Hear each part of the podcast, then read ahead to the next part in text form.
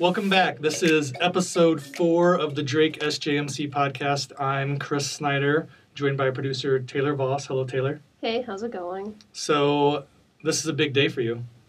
It is. It's a Monday. this is like your final exam, right? Like yeah. we we signed up for four episodes of this podcast as a part of your independent study. Yeah. So this is episode four. Hopefully, it's the best one yet. So, so. we'll let the readers grade you. So based on how many five star reviews we give, that's that's how your grade comes in. please review us on iTunes. Uh, please give me five stars. Uh, but we will continue to do this, right? So beyond yeah. beyond just the independent study, we we will do more. So uh, be ready for more episodes of this podcast uh, in the very near future. Yeah, maybe we'll open up a Twitter and people can ask us questions that way. But Twitter is a whole beast. I don't want to conquer just yet.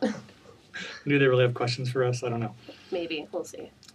Um, okay, so our guest today is a 2012 Drake grad with degrees in public relations and marketing. Am I correct? Uh, so right. Yeah. welcome, Emily Steele. Hey, thank you. Uh, Emily Boyd, when yeah. you were a student here at Drake, now Emily Steele. Um, so really I want to jump right into kind of what you are doing now. So you're a co-founder of a company called Brand Launch, mm-hmm. uh, which is a company that helps businesses grow. Is maybe the simplest way to to to put it. Um, and so so tell us about Brand Launch. Yeah. So Brand Launch was a business baby that I created with one of my best friends, Whitney Warren, here in Des Moines. We basically started growing different businesses and found that we had very similar ways of doing it. People would be like, How did you build a business? And we're like, Well, a lot of it was based on personal branding and showing up for a community, showing up on social media, creating conversations, engaging with our community, and all of these very untraditional ways where, you know, a lot of us are taught like the top 10 marketing strategies or what you need to know about public relations to get media. But that wasn't necessarily how we built our business. It was really about engaging in relationships that that uh, would open new doors and um, allow us to grow where we wanted to grow. So we figured, you know, these uh, strategies were working for us in the personal branding space. So we wanted to teach other people about it. So how you show up on campus, how you show up in the classroom, in at networking events, in the community, that matters, and people have a perception of you. So back in 2018, which wasn't that long ago, um, we started hosting a bunch of different workshops and just saying, hey, if you want to learn about the idea of personal branding and how it impacts you in life and business, show up. And people showed up. All of our workshops were selling out. And um, we just realized there's something about people showing up in our community that's really powerful, which led to the Hummingbird service, which I know you were going to ask me about too. Yeah, well, you've already started. So, yes, okay. so, so, talk, so, yeah, so yeah. it's something that's, that's uh, kind of new and unique in Des Moines that you guys yeah. do. Mm-hmm. So influencer marketing is something that's really kind of common at this point. Um, I would say we started kind of with celebrity endorsements back in the day. You know, like Jennifer Aniston is uh, endorse. She endorses a lot of things. yes, like, what does. does she not endorse? But you know, she's an example, and so we kind of started moving away from that as social media grew. We started seeing these influencers on Instagram, if you will, and Facebook, and these people with really large audiences, people followed the messages.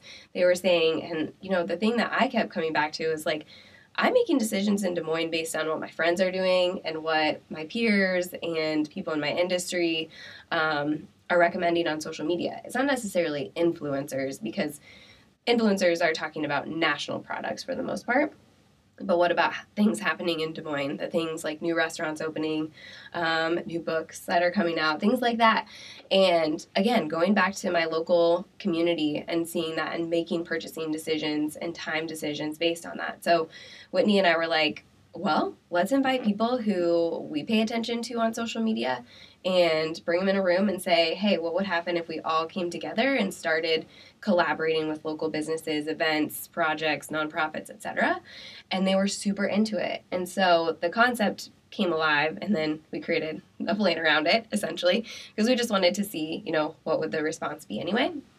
And so we um, we are now at 150 hummingbirds and we say, you know, an example of that is say a brand new restaurant's opening you know, maybe on university here soon, and which is exciting. And um, they want 30 hummingbirds to come and create buzz for their business. So a lot of times people will invite the news stations out, um, TV to get that buzz. But we're saying, what about everyday people? So 30 hummingbirds, we call them hummingbirds because influencers feels a little pretentious sometimes. Um, 30 hummingbirds would show up and they would create posts on Instagram, Instagram stories, their grid, their Facebook, um, and ultimately just share their experience. And they, in exchange for that, they get a perk. So nothing is monetized by this experience. Um, we make money for being kind of the broker of the birds, kind of like a talent agency, if you will. And so that has um, that launched last July, and so we're about a year and a half ish, a little over a year into offering this service, and just worked with dozens of local and big brands here in the metro, which has been really cool.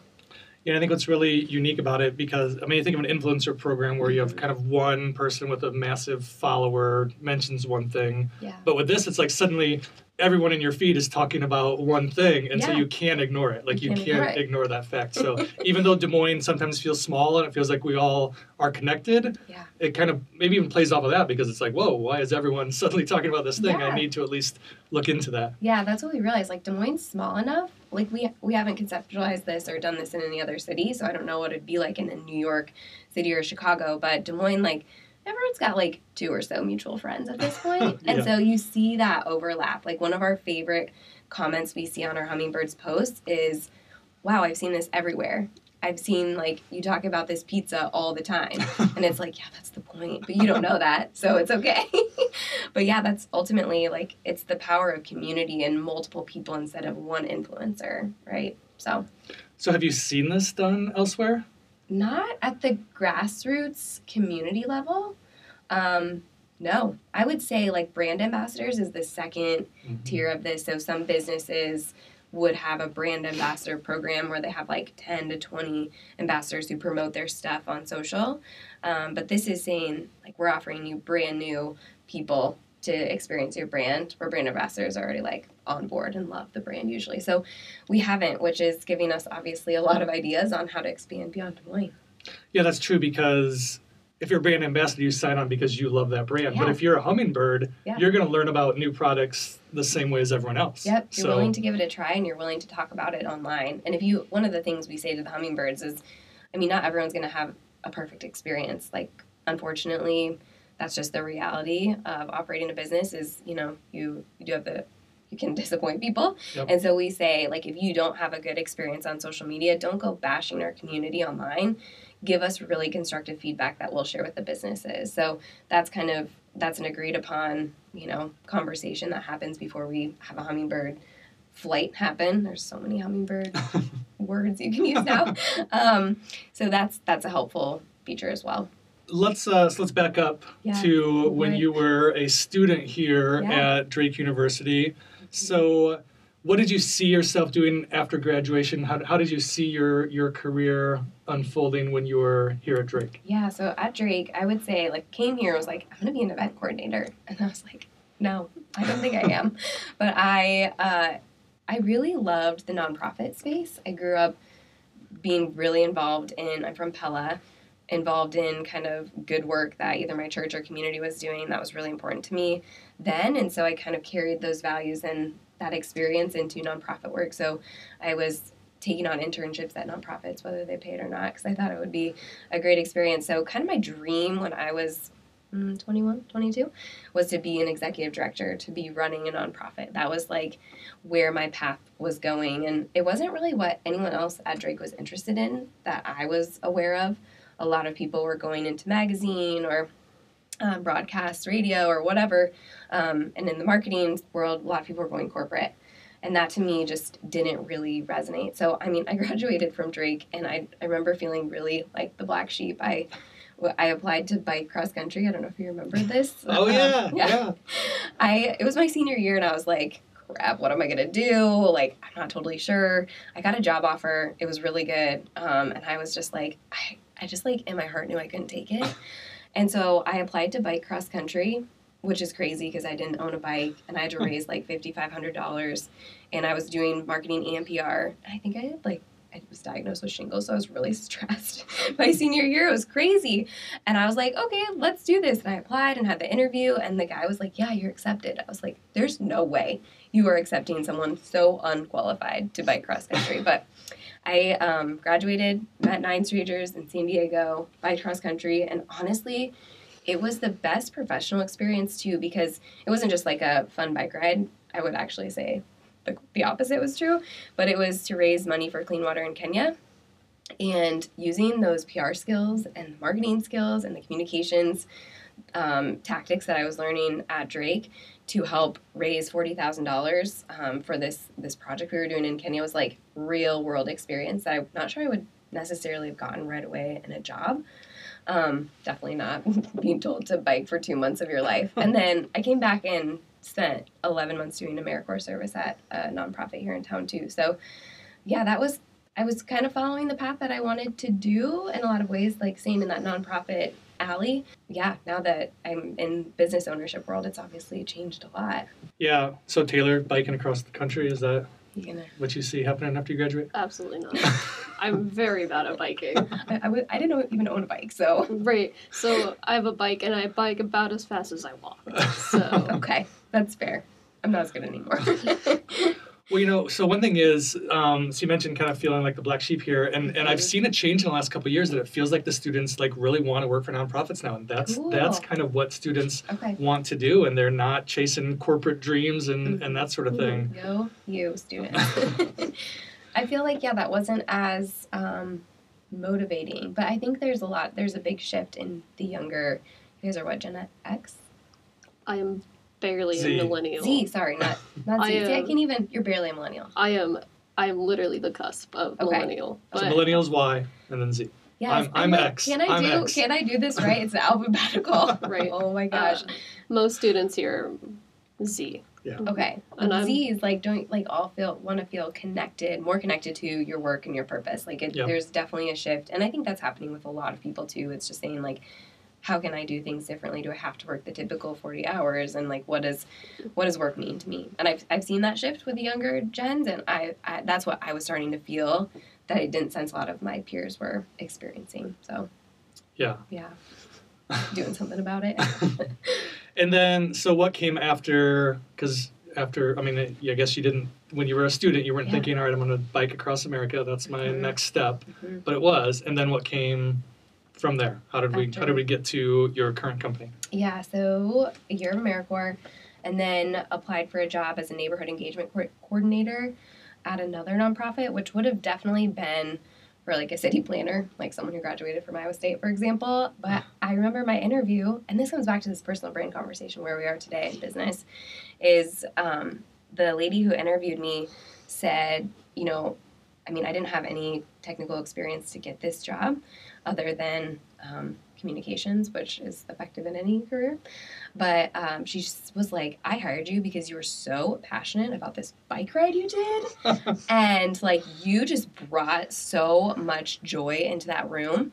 I was like, oh my gosh, this is really about soft skills. Like, I think that's something that um, I was definitely hammered into, that was hammered into my brain at Drake. Um, one of the first classes in the business school, Dean Bloom, when he was here, said, you know, it's not what you know, it's who you know. And I was like, holy crap, well, I better get to know people at Drake then, you know? And so, anyway, got that job and spent three years building a multi million dollar neighborhood revitalization campaign on the east side of Des Moines and working with the community and saying, like, what's going to make your community a better place to live, work, and play?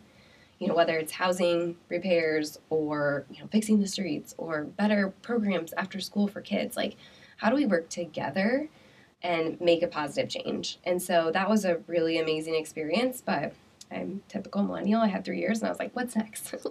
and so I moved on, went to a digital marketing company for a couple years, and really started to fall in love with the business side of things. And nonprofits are still businesses, they're just obviously different government, the code, whatever, you know, um, operating differently. So I was like, wow, if you're a business owner, you can also make a really tremendous impact. You can use the money you make to invest back in your community. You can offer, you know, free services when you feel like it. Not always, not always the best idea.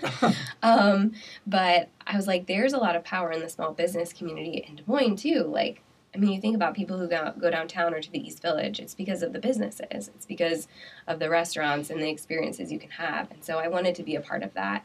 And at this marketing company, that's where I really learned kind of the bones of like, what does it look like day to day to operate a business? So two years passed. Um, brand launch was brand launch came into the picture, and um, here we are today. And there's been a lot of things in between that gave me the confidence to go out on my own. Um, to things specifically in 2014, I launched this thing called Pop Up Yoga Des Moines, and that was like, I don't know if you remember this, but no I one do. was offering yoga except like um, city parks. So they were doing yoga at like Grays Lake and another popular park. Um, I can't remember which one, but um, yoga was meant for studios. And I found that it was expensive and not accessible to everyone. So I was like, what if yoga was accessible to anybody and like any body, like physically? And so just started offering yoga around town. And like, this was before people were doing yoga with goats and cats and wine and beer. Like, I was starting those, some of those concepts and ideas. And it was a really great run, uh, 14. So I ended up closing that this year because businesses have figured out how to do it. And there are so many yoga teachers now in Des Moines that are hungry for these like community-based experiences to get their name out there. Yeah. Where I just was like, you know, you might as well not keep this thing going if it doesn't need to be. So that was a big thing for me to say, hey, what does it look like to do this? And then FemCity Des Moines was my other opportunity um, to kind of fill a need in Des Moines as well. So that was 2017. Years get very blurry. um, where I just saw, like, I was looking for a community of um, women in business, and I wasn't really finding that in local chambers or other establishments. And so I was like, well, if I don't have it, why don't why don't I create it? That's kind of always my thinking is if something's missing, how do I create something that's a little bit more disruptive or innovative or whatever I feel is missing in the market. And so FemCity Des Moines was something that had existed in the metro, but I had the opportunity to kind of rebrand, revitalize it, and um, brought in, I think it, we started with five members, grew to 500 in a year, which was exhausting and awesome, and um, built that community over the last two years and just handed off the baton to a new president two weeks ago, three weeks ago. And so this has been the year of like closing closing doors and opening new ones but that was those two experiences like i don't think i could have gone off on my own last june and been confident about it because there's no way you know exactly what you're doing when you start a business you just kind of have to believe in yourself Well, yeah, that's what I was going to ask. Is just how how do you how do you get that confidence to say I can do something in my like what what gave you the confidence to to do that when so many people I mean everyone thinks I want to start a business. everyone thinks that and i don't think it's for everyone but you know i think for me it was saying okay i had enough impact in my nonprofit career i had grown such a wide network that i knew if i was going to launch something i had the support of my community behind me where i think a lot of people think like oh i'm going to launch a business but don't know how to launch properly or think about how they're going to share it with people and start generating leads in business where i was like i have hundreds of people who when i share this message they'll refer business to me because we have a strong relationship. It's just the, been a priority in my whole life is to invest in people, and so the reciprocity was already there, and people were willing to to give back. So I think that, but also like you have to you have to know your numbers too. Like I knew how much we had to make. I'm married, so I knew what I needed to bring in and contribute to be able to, you know, pay for a mortgage and pay for a car. And so I think that's also very real. It's not it wasn't it was calculated for me in a lot of ways but also just knowing like i had the support of my community and also that i could get a job if it didn't work out like i could go get another job somewhere else it wasn't the end of the world even if it was jimmy john's like it doesn't matter you can like you can find a job anywhere you know So, what advice would you give to current SJMC students who maybe are interested in your career path and, Mm-hmm. and see that as something they would, would like to potentially follow in? Yeah, I think the biggest advice I give is just follow your curiosities. I think if something or someone interests you, dive into the topic. Like listen to the podcast, well, you know, whether it's this or something else, or read the books, or show up at the events that are interesting to you. Make connections. Again, I think this is we live in a relationship world, and it's really about fostering those relationships. And so if you, you know, if there's like 10 people in the metro or the country or whatever it is that you aspire to be like, they're very like expansive to you and where you want to go, start adding value to those people's lives. And it's, it can be a long game and it can, it doesn't have to be icky or manipulative at all. It's just saying like, hey, I aspire to be like you. I want to build a relationship and add value to your life um, and come at it from that angle. I think that's been kind of my biggest my biggest piece of advice beyond following your curiosity and not thinking like, oh, you know, I why me? I'm not capable of that or like I have no skill set in that. It's like, well, you could learn it. You know, we're all here to learn anyway. So So, question: How Yeah. many times would I have to tweet Elon Musk in order to add value to his life? daily. All right, I'll work I mean, that. Here's the thing: you could also write like a letter, which I have found a few of people who have commented. If I have mentioned on social, like, I'm so grateful for this new experience, like, this is the power of like building relationships. It's what I talk about a lot on my social. Is people will write, oh, you know, seven years ago you wrote me a thank you card and I'll never forget it.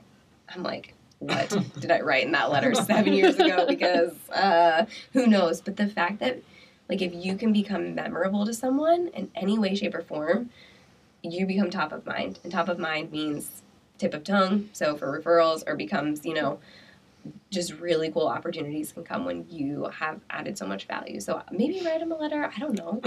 Daily letters. That might be a little like I don't know. That someone might be a little after much, but. I know. He I love might it. he might appreciate it. He might. Yeah, you never maybe. know. Yeah. If it's meant to be, he'll appreciate it. That's yeah. true.